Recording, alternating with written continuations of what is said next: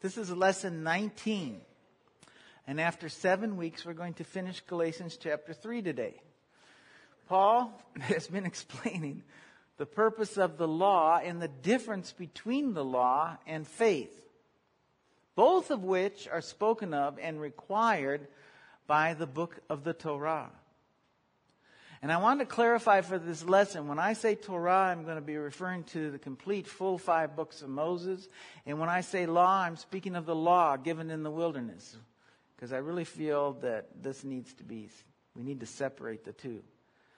We spoke last week of how the law exposes sin. It teaches what sin is and exposes our wrongdoing. But the law doesn't stop there. The law also tells us that God has made a way for us to repent and deal with sin. He gave us Yom Kippur and the offerings to deal with men's transgressions. In the commentary, I spoke of how the book of Hebrews tells us that this atonement for sin in the law was a shadow of the Messiah and his life given for the sins of men. Paul tells us in Romans that the law is holy, righteous, and good. That it's holy. It was so holy that God actually sent his angels to deliver the law. The very angels who attend him and hang on his every word gave the law, and he didn't just give it to anyone, but God chose who would receive it and mediate the law. He raised up Moses, who was the humblest man on the face of the earth, to receive and mediate the law. And he chose him because he was so humble that when he mediated, there would be no part of Moses in his decision, but that Moses would relate exactly what God had said. You see, the law was so special that God dealt with it in that way. It was special because it was in part the revelation of the Messiah, who, as Paul says in Romans 10, is the goal of the law, of the Torah. In verse, in that verse, Paul in essence tells us that if you miss the Messiah in the Torah, then you've missed the very purpose God had for giving it. And I want to start by reading verse 22. It says, But Scripture declares that the whole world is a prisoner of sin. So that what was promised being given through faith in Messiah Yeshua might be given to those who believe. He tells us in verse 22, he tells us that the whole world is a prisoner of sin, to sin and of sin. Every father, son, and daughter is a sinner. There was no escaping that sin. We were trapped in a cycle of sin. It was passed to us by our fathers, and then we passed our sins on to our children. We were, and the whole world were prisoners in a vicious cycle that left us separated from God. We were prisoners because even if we wanted to do good, we weren't able. That's what Paul gets across in Romans chapter 7, verse 18, when he says, For I have the desire to do what is good, but I can't carry it out. For what I do is not the good I want to do. No, the evil I do not want to do, this I keep on doing. Now, if I do what I do not want to do, it is no longer I who do it, but sin living in me that, that does it. So even if you knew the law and you were inclined to do good, the good we want to do, we cannot do. So the law exposes our sinfulness. You know, the Torah is the revelation of God's holiness. He tells us, touch no unclean thing, touch no dead bodies, touch no dead carcasses, no unclean animals, all to teach us that he'll have nothing to do with sin and the uncleanness of the world. Why? Because he's holy. He's life. He tells us to love our neighbor because he loves our neighbor. And because of his love, he cannot see our neighbor mistreated. And he knows that we won't be able to go through life and touch no unclean thing. And so he makes a remedy for those times we fail to touch, to touch no unclean thing. He gives us the mikvah in Hebrew, or in Greek, baptism, or in English, immersion. He gives us the mikvah to deal with our uncleanness. He knows that we will not always treat our neighbor well because he loves us. He gives us a way out of our sin. He gives us instruction on restitution. He gives us the sin and guilt offerings. He even knows that we'll sin unknowingly and unintentionally, so he gives us Yom Kippur and the offerings of that day to atone for those sins. All to teach of the Messiah. And that's why Peter, at the conclusion of his message to the Jewish people, who were the keepers of the law, to the Jewish people on Shavuot, he says, Repent and be baptized, every one of you, in the name of Yeshua the Messiah for the forgiveness of your sins. And you will receive the gift of the Holy Spirit. The promise is for you and your children and for all who are far off, for all whom the Lord our God will call. You see, this verse tells us that the law was a teaching of the redemption from the slavery of sin, and it came not through the law, Though the law taught of the redemption, it did not come through works of the law, but through the promise within the Torah. The promise that all the nations of the earth will be blessed through Abraham's seed and that God himself will provide a lamb. The promise that was given first and foremost, and the law is an integral part of the promise because it leads you to the promised seed. The point being that God made a way for us to be found righteous apart from the laws of the Torah. Is the law opposed to the promise then? Not at all. The Torah teaches and testifies of God's method of blessing all men and the release he gives for the prisoners that we were. He gave the promise so that all who believe in the promised seed might find freedom from the prison of sin and rest for their souls. And so Paul says next in the book of Galatians, before faith came, we were held prisoners by the law, locked up until faith should be revealed. You know, these, as you might well know, are some very problematic verses. These are some that people point to when trying to disparage the Torah, the law. And Paul, in this passage, he personifies faith. He says, when faith came. So the question we must ask is, was there ever a time when there was no faith? When faith came? Not at all. The story of Abraham belies that saying. Before the law came, Abraham had faith. Before uh, the law came, he had faith. Before Messiah came, he had faith. He might as well say this before faith in the promised one, before our personal redemption through faith in the Messiah Yeshua came, before Messiah Yeshua came, or at least before the knowledge of Messiah came, we were prisoners of sin. We were locked up until our personal faith in the redemption should be revealed, until the goal of the law was revealed to us personally, which was the redemption in Messiah through faith. Without faith, without the Messiah, the world is a prisoner of sin. Above, Paul said the law reveals our sin. We know that sin keeps us from entering into the presence of God and into the world to come. And then he says, but when faith came, I was released from that penalty of sin. I was cleansed from the uncleanness of that sin and was able to enter into the presence of God, both in this life and in the world to come.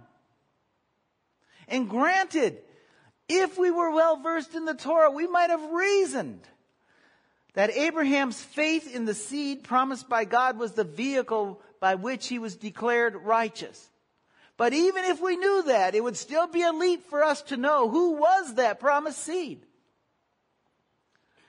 The seed was no mystery to Abraham. When it says Abraham believed God and it was credited to him as righteousness, it only be that he believed God for this promised seed. There's no other way to be declared righteous. The point being, Abraham knew the seed was Yeshua. And Yeshua tells us that in John chapter 8. He says, Your father Abraham rejoiced at the thought of seeing my day. He saw it and was glad. Now, when Messiah was revealed, we're now able to have the same saving faith in the promised seed as Abraham had. And we're no longer held prisoners to sin. Does that mean, as you often hear taught in churches, that no one before the coming of Yeshua was able to have faith? Not at all. Scripture, we, we can read Scripture and we can see that Messiah and his redemptive work was revealed to many. So they too had faith in the coming seed. David speaks of the seed and the redemptive work of Messiah in Psalm 22. Isaiah knew and speaks of the Messiah and the redemptive work. Jeremiah knew, Zechariah knew, and others. The, so the point Paul makes must be until Messiah was revealed to us personally, we were locked up prisoners of our own sin. You see, the law was actually a light that revealed the sin in our lives. Thy word is a lamp unto my feet. You know, I watched an expose on how unclean hotel rooms are. Uh, you get done watching this, you won't want to stay in a hotel again. Right? They had a light, and when they shined it on the carpet and on the bedding and even on the walls, it revealed a world of uncleanness. The light exposed dried body fluids, and there were dried body fluids everywhere. Well, that's what the Torah did for your lives. It revealed the uncleanness there. It showed us that like the hotel room needed a cleaning, needed new carpet, needed new bedding, and needed new wall coverings, we needed a cleaning. Right? As you can imagine, until the room was cleaned, it couldn't be used, so they had to lock it up. Unused. Until it could be made clean. In the same way, our uncleanness rendered us unusable to God. We were locked up. And so Paul says next, he says, So the law was put in charge to lead us to Messiah that we might be justified by faith. Now that faith has come, we're no longer under the supervision of the law. And so while the law exposed our sin, the other purpose of the law was to lead us to Messiah and tell us how God was going to deal with sin. It through the commands concerning the offerings, the commands concerning immersion, and the and commands about uncleanness. And the Torah's revelation of the promise given to Abraham that through his seed all nations of the earth would be blessed led us to Messiah. Abraham's example of faith in the seed led us to the realization that we must have a personal, steadfast, enduring faith in him. Did that faith lead us to no longer needing the law? Absolutely not. The law still tells us what sin is, and it's still useful as Paul says in 2 Timothy chapter 3. He says, all scripture is God breathed and it's useful for teaching, rebuking, correcting, and training in righteousness, so the man of God may be thoroughly equipped for every good work. So the law still outlines God's righteous standards and our failure to keep those standards and our uncleanness for not maintaining those standards. However, now that we have personal faith that Messiah has come and faith in his redemptive work, we have received the Spirit of God. We have a new light shining on our lives, and that light keeps our feet on a path that is clean and free of sin and uncleanness. It shows us where we can walk and where the uncleanness of the world lies.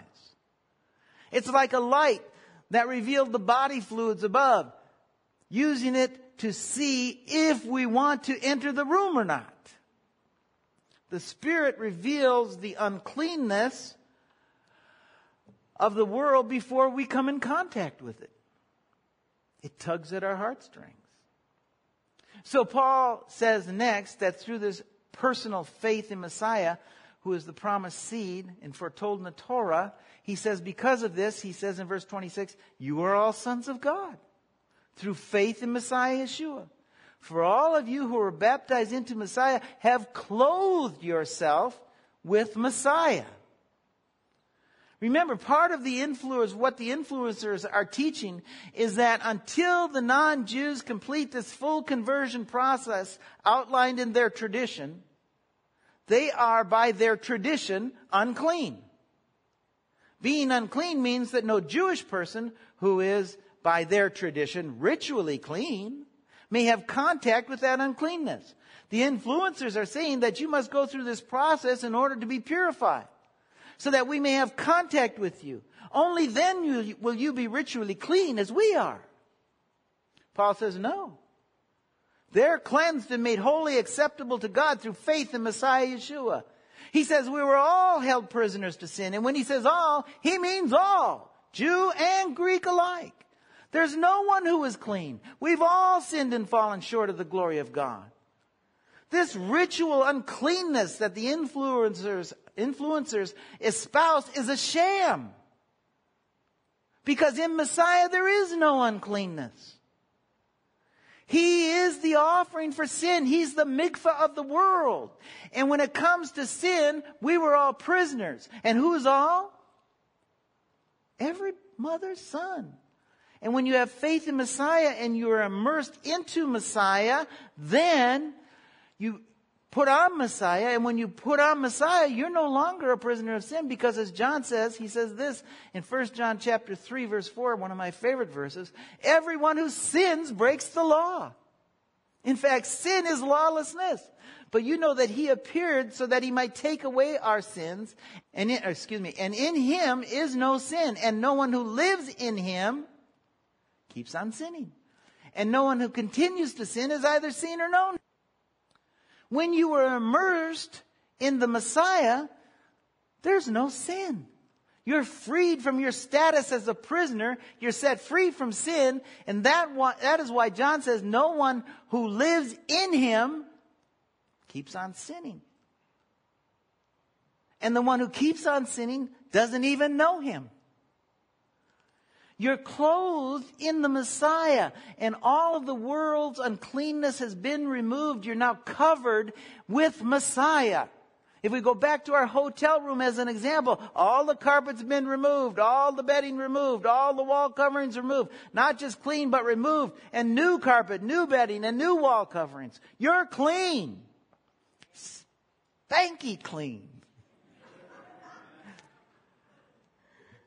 That's why Ephesians chapter 2 says, For it is by grace that you have been saved through faith. This is not from yourselves, it is a gift of God, not by works, so that no one can boast, for we are God's workmanship. Get that? We are God's workmanship, created in Messiah Yeshua to do good works, which God prepared in advance for us to do. Like the room is the craftsman went into the room and replaced everything. We're God's workmanship. He's the craftsman. We did nothing. Nothing we did, not our works, but God's workmanship. Why? So that the works we do from that day forward could be good works of the law. Through Messiah Yeshua. We were prisoners. Can a prisoner free himself? Can a hotel room clean itself? No, we were God's workmanship, and it is through faith in Messiah Yeshua that we were set free. And it was and is His workmanship that cleansed us and keeps us from uncleanness. So when Paul says all, he means all. So the text next is, there's neither Jew nor Greek, slave nor free, male nor female, for we are all one in Messiah Yeshua. You see what he's saying? There's neither Jew nor Greek. In other words, there's no pure and impure, for we've all sinned and fallen short of the glory of God. All are unclean, all are impure, and all need to be cleansed through God's workmanship. So because we are all unclean, there is no way to restore fellowship and purity. We're all together in a prison cell before faith came, and now that we know Messiah, we're all together again, but this time we're all one in Messiah Yeshua. If you go through the process, if you go through this process, You've done nothing, not one thing to make yourself clean or acceptable to God because the truth is there is no one who is righteous without Messiah Yeshua. And so Paul says in verse 28, if you belong to Messiah, then you are Abraham's seed and heirs according to the promise. You did not become an heir to the world to come through works of the law, though the works of the law itself. You become an heir to the world to come through faith in the promised seed of Abraham. See, what I wanted to do with the rest of the time today, I want to see if we can summarize chapter 3. You know, it's been a long journey to get through chapter 3. I know Terry was surprised today that we were still in chapter 3, right? It's been a long journey, seven weeks to get through this chapter, verse by verse. You must be getting bored, right? I'm almost getting bored writing this stuff. But anyway, I want to go through it now in about 10 or 15 minutes. Now that we have all of these basics, we should be able to go through this relatively quickly and see what Paul's getting at, right? Galatians. It should be easy for us now to understand why he would begin Galatians chapter 3 this way. You foolish Galatians, who has bewitched you before your very eyes? Messiah Yeshua was clearly portrayed as crucified. I would like to learn just one thing from you. Did you receive the Spirit by observing the law or by believing what you heard? Are you so foolish after beginning with the Spirit you are now trying to attain your goal by human effort?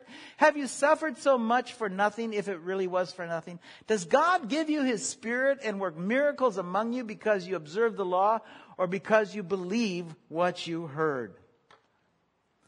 He says, are you so foolish? Really? After having known Messiah's redemption, after having been touched by Messiah's saving grace, having been made so pure through that redemption that God's Spirit is now able to dwell within you, and not just that, but because of Messiah's redemption and your faith in that redemption, the Spirit of God not only abides within you, but the Spirit also works miracles among you and through you. So, foolish ones, do you really think that you can add one thing to that through becoming Jewish? Through living as a Jew? When all, to include the Jewish people, you are striving to emulate have fallen short of the glory of God that you now possess? Really? Are you really so foolish that this type of thinking could even enter your mind? What on earth are you thinking? Who's cast a spell on you? Who's bewitched you? And then he says, consider Abraham. He had no Torah.